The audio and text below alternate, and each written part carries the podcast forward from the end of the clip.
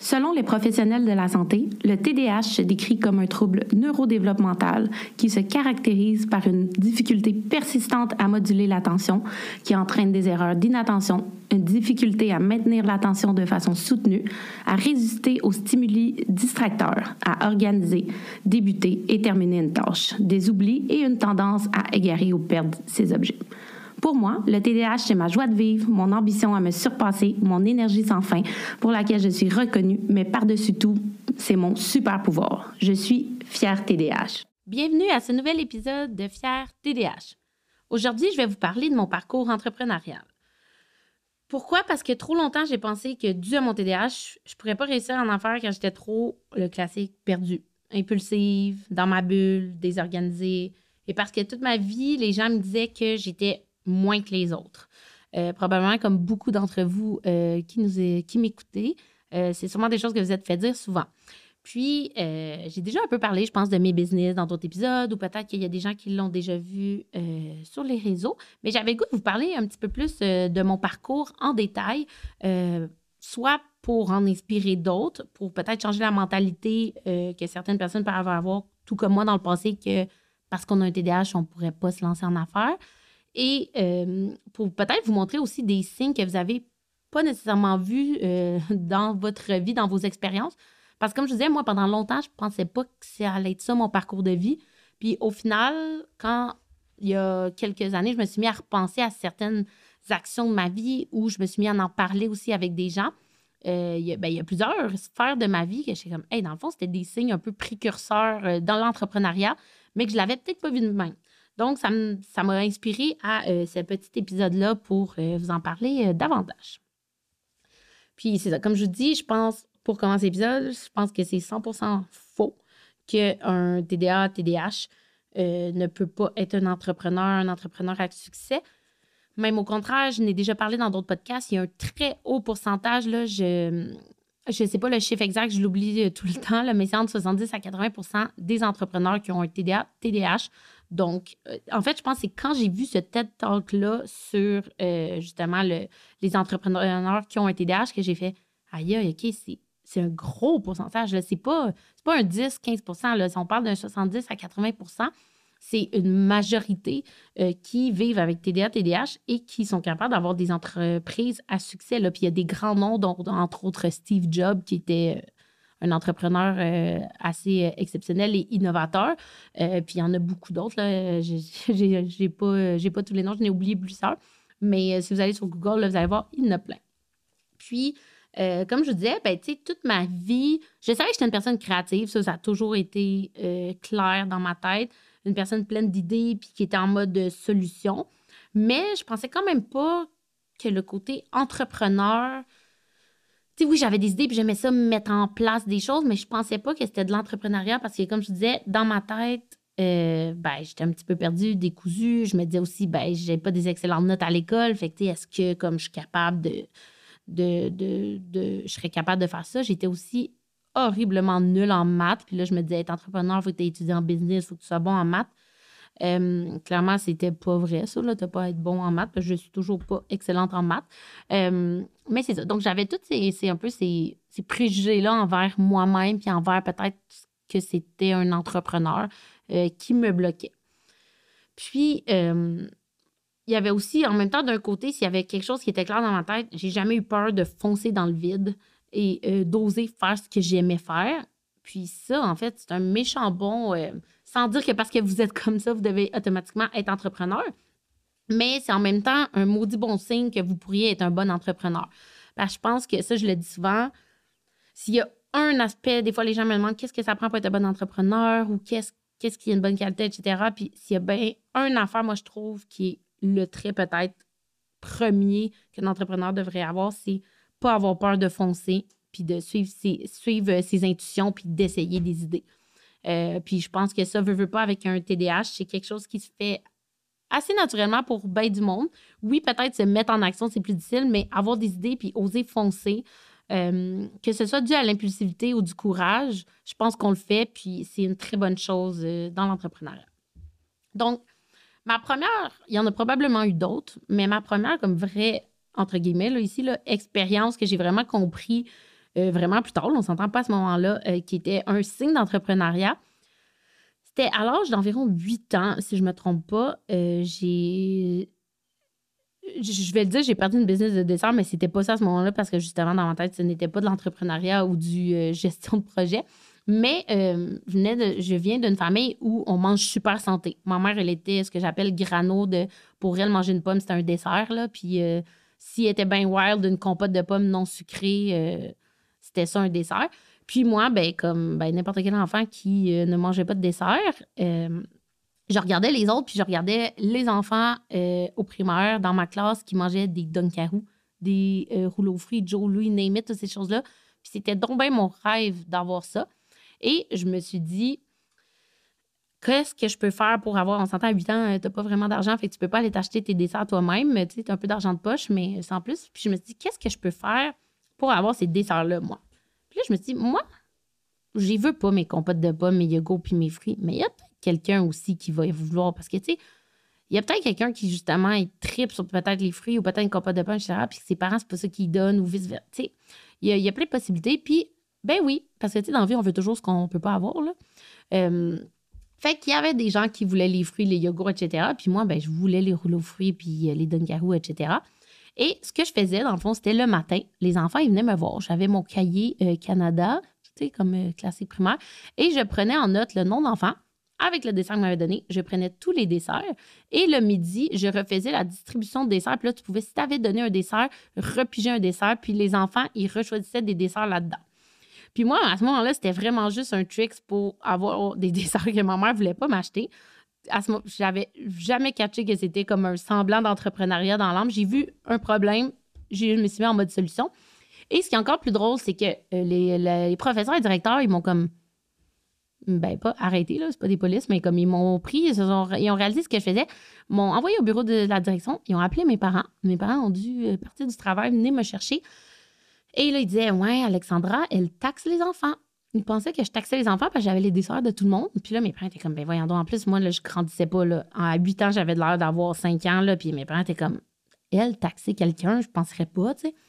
Puis là, mes parents m'ont dit, ben, ben, voyons, Alex, qu'est-ce qui s'est passé, tu sais? Puis moi, j'aurais expliqué, je suis comme, ben, je voulais d'autres desserts, les enfants voulaient d'autres desserts. J'ai juste comme créé un processus. Du haut de mes 8 ans, dans ma tête, c'était l'affaire la plus normale à la terre. J'ai comme, j'ai vu un problème, j'ai fait une solution. Puis mes parents, à ce moment-là, ils me l'ont dit plusieurs années plus tard, mais ils ont eu un déclic qui était comme, OK, il y a, quelque chose dans sa tête de comme, solution problème, comme je vous disais. Fait que ça, c'est, je pense, la première comme un peu vraie expérience de comme, il y a eu un déclic de, j'étais en mode solution, il y avait un peu un petit côté entrepreneuriat. Clairement, c'était pas une business viable parce que je me prenais pas de cote, fait comme, j'allais pas euh, vivre ma vie avec ça, mais il y avait comme un processus euh, qui se dessinait là. Après ça aussi, quelques années plus tard, je me suis mis à faire des magazines. Puis là, des vox pop, puis là, je les vendais dans la rue où je voulais, euh, justement, j'interviewais euh, les gens pour voir c'était quoi les problèmes du quartier pour essayer de les régler. Je, je prenais la caméra que mes parents m'avaient achetée, puis je faisais des vox pop dans la rue, j'essayais d'aller voir les problématiques, puis voir comment on peut les régler, etc. Euh, je prenais des magazines genre Cool, Filles d'aujourd'hui, etc. Je découpais ce que j'aimais, je les recollais sur des feuilles pour pouvoir les vendre. Euh, c'était vraiment, euh, c'était vraiment de la, grosse. Euh, c'est ça. J'essayais, sans le savoir encore une fois, de faire une business quelconque. Puis les Vox Pop, pas une business, mais j'étais encore une fois en mode y a-t-il des problèmes ici avec des solutions que je peux apporter? Puis, tu sais, les enfants, ils jouaient genre à lancer le ballon dehors au basketball. Puis moi, j'étais là à interviewer les adultes, voir c'était quoi les problématiques, puis essayer de régler ça. Puis là, bien vite au secondaire, ben, je me suis mis à m'impliquer. J'allais dans une école secondaire où il y avait plusieurs comités. Là, j'ai tout fait, le comité euh, de l'album, BAL, même plus jeune, je faisais les spectacles, les événements. J'organisais des. J'organisais des, des, œuvres de charité pour ramasser de l'argent pour les enfants euh, défavorisés ou les enfants malades. Ou, euh, puis, encore une fois, vous voyez, mon thinking business, j'avais tout compris. C'était pas moi qui allais faire. Je donnais le contrat à ma mère, contrat pas payant. Je disais, Ma, tu vas faire des biscuits toute la nuit puis on va les vendre pour ramasser de l'argent pour les enfants malades. Fait qu'encore une fois, il y avait toujours une espèce de thinking de je comprenais qu'il fallait faire quelque chose pour avoir un résultat. Puis ça, c'était au secondaire. Puis après ça, j'ai fait tous les comités. J'aimais ça, organiser les projets. Puis même jusque-là, il n'y avait pas le déclic entrepreneurial pour deux scènes. Je savais que j'étais passionnée des communications, marketing, fait que comme je voulais déjà m'en aller là-dedans, mais de l'entrepreneuriat, je n'aurais pas pensé parce que dans ma tête, il fallait tomber organisé pour gérer une business. Puis jusqu'à ce jour, je pensais pas que j'étais organisée. Euh, parce que les professeurs secondaires étaient quand même rough. J'imagine que plusieurs d'entre vous, vous avez vécu ça aussi, là, mais j'en ai eu des commentaires euh, de toutes les couleurs. Là, puis mettons qu'il y en a qui manquaient bien de pédagogie. Euh, fait que je pensais jamais que je, je, pourrais avoir une business. Puis là, j'étais allée au cégep, à l'université. Puis à l'université, je me suis mis à faire un peu plus d'événements. De, puis là, j'organisais, ben, au cégep, je me suis impliquée. Puis à l'université, j'en faisais plus.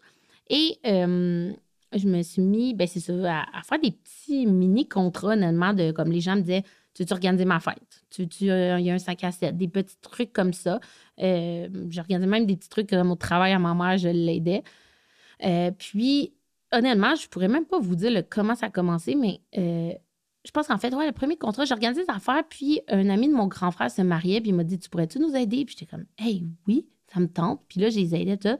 Après, j'ai fait un autre mariage, puis un autre mariage, puis je me suis mis à organiser des mariages à 19 ans. Euh, puis là, j'étais comme, ben, je vais me partir, mon agence d'événementiel. Tu sais, l'événementiel, ça bouge, j'aime ça. Je savais que j'étais passionnée de ça, puis j'étais comme, ça bouge assez pour moi, go. Mais encore là, dans ma tête, c'était toujours pas de l'entrepreneuriat, c'est juste, je fais des événements. Puis j'ai appris un peu sur le tas. J'étais comme, OK, il faut que je me fasse un logo. Là, je vais me faire un document, tout ça. Puis j'ai fait ça un petit bout. Euh, à un moment donné, dans l'université, ben, j'ai décidé de plus m'impliquer. Euh, j'ai du commerce d'implication universitaire, puis tout ça. Fait que j'ai laissé ça un peu de côté en me disant, je pourrais le reprendre euh, à la fin de l'université, mais comme je vais me concentrer à avoir du fun, m'impliquer, etc. Euh, puis à l'université, j'ai tout fait. J'ai regardé les défilés, j'ai été dans toutes les assos, euh, le groupe de promotion, les parties universitaires, euh, toutes les compétitions universitaires. Tout ce que je pouvais organiser, je le faisais. Tout ce que je pouvais apprendre, je le faisais.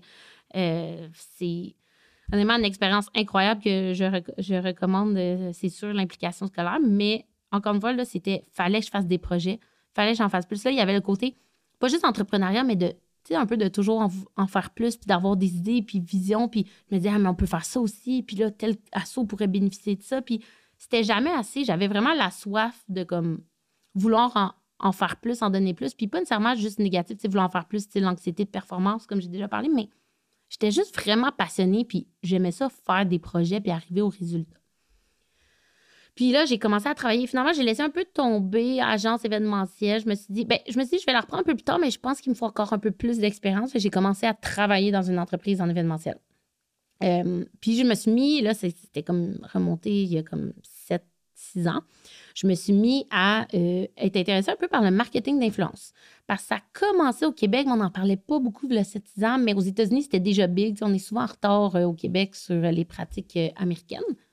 Puis, euh, je me suis intéressée à ça. Puis, euh, mon patron de l'époque, j'avais demandé est-ce que je peux aller suivre une formation à Toronto là-dessus? Je pense que c'est de Next Big Thing.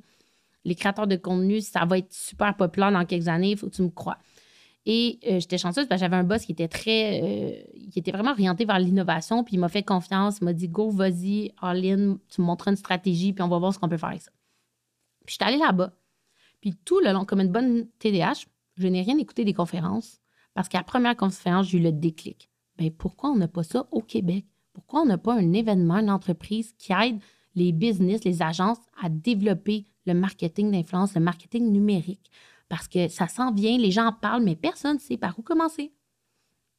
Puis là, tout le long, j'écoutais un peu, mais pas tant, on va dire. J'étais partie, là, j'étais en hyper focus, j'avais mon cahier sur mes genoux, je m'en souviens, et je notais, là, tel business pourrait être ça, on pourrait faire ça à tel endroit. Puis je me suis mis à noter plein de choses.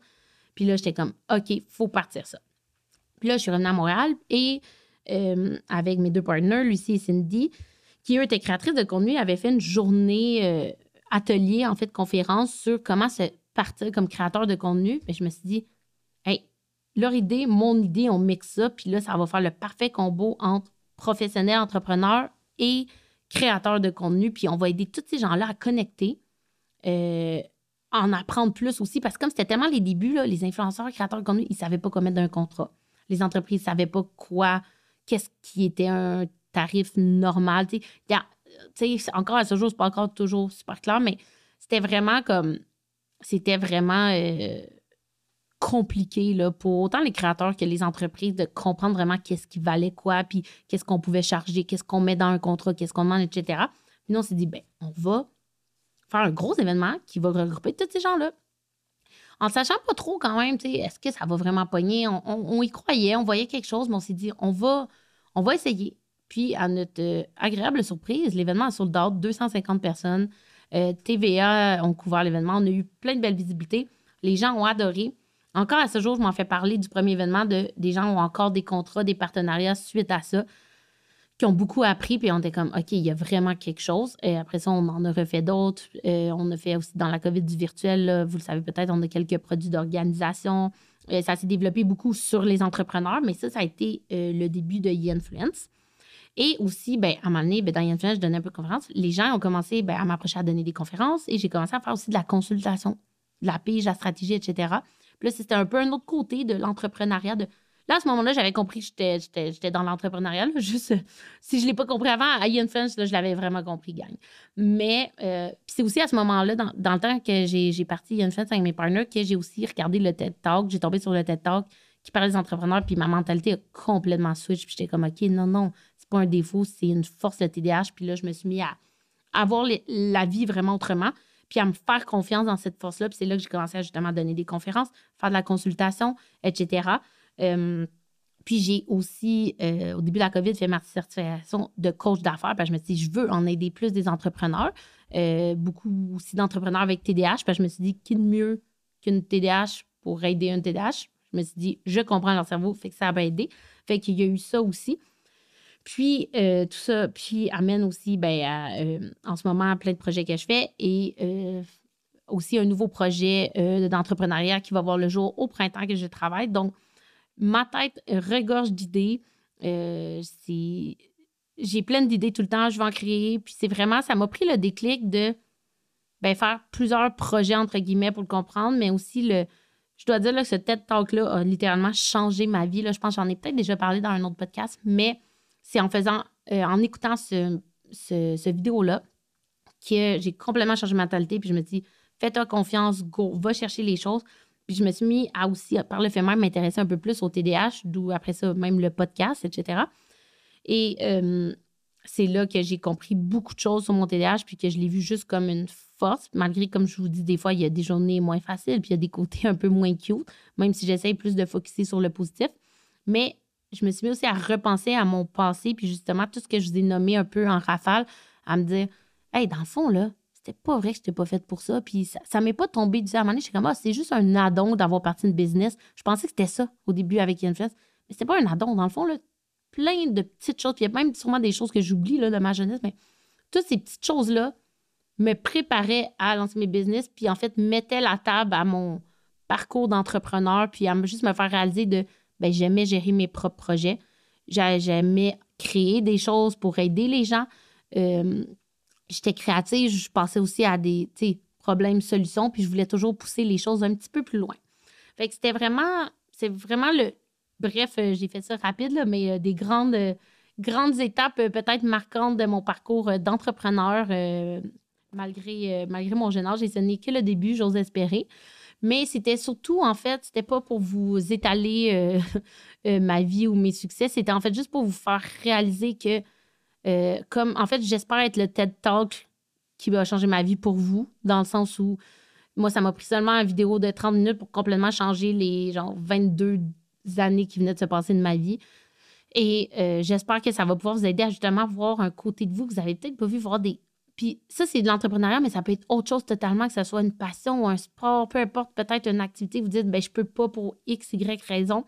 Bien, vous faire voir que c'est pas vrai, puis que tellement de qualités que vous avez en de vous qui peuvent vous emmener à l'atteinte de, vos rêves, de vos objectifs, même si toute votre vie, vous êtes dit, je suis pas certain, je peux atteindre ça parce que si, parce que ça, parce que je suis comme ça.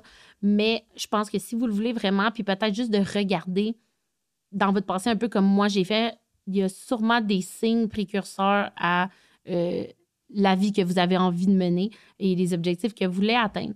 Donc, euh, j'espère que ça vous a euh, motivé, inspiré à créer des projets, peu importe, peu importe les projets que ce soit, mais à vous faire confiance en fait dans vos passions et vos projets et à peut-être vous aider encore une fois à changer tranquillement la mentalité que vous avez face à votre. Euh, TDA. Puis euh, j'espère que ça va vous aider puis que vous avez apprécié euh, ce, petit topo rapide de ma vie d'entrepreneur. Et pour faire suite justement à cette petite série-là de ma vie d'entrepreneur, la semaine prochaine, je vais recevoir mes deux partenaires où on va parler justement de les avantages, désavantages d'être en affaires avec une TDAH, voir qu'est-ce qui ressort, puis qu'est-ce que des non-TDAH, des moldus, ici, euh, comprennent de ça, puis comment ils voient ça aussi au quotidien. Donc, merci beaucoup pour votre écoute, puis on se revoit dans un prochain épisode.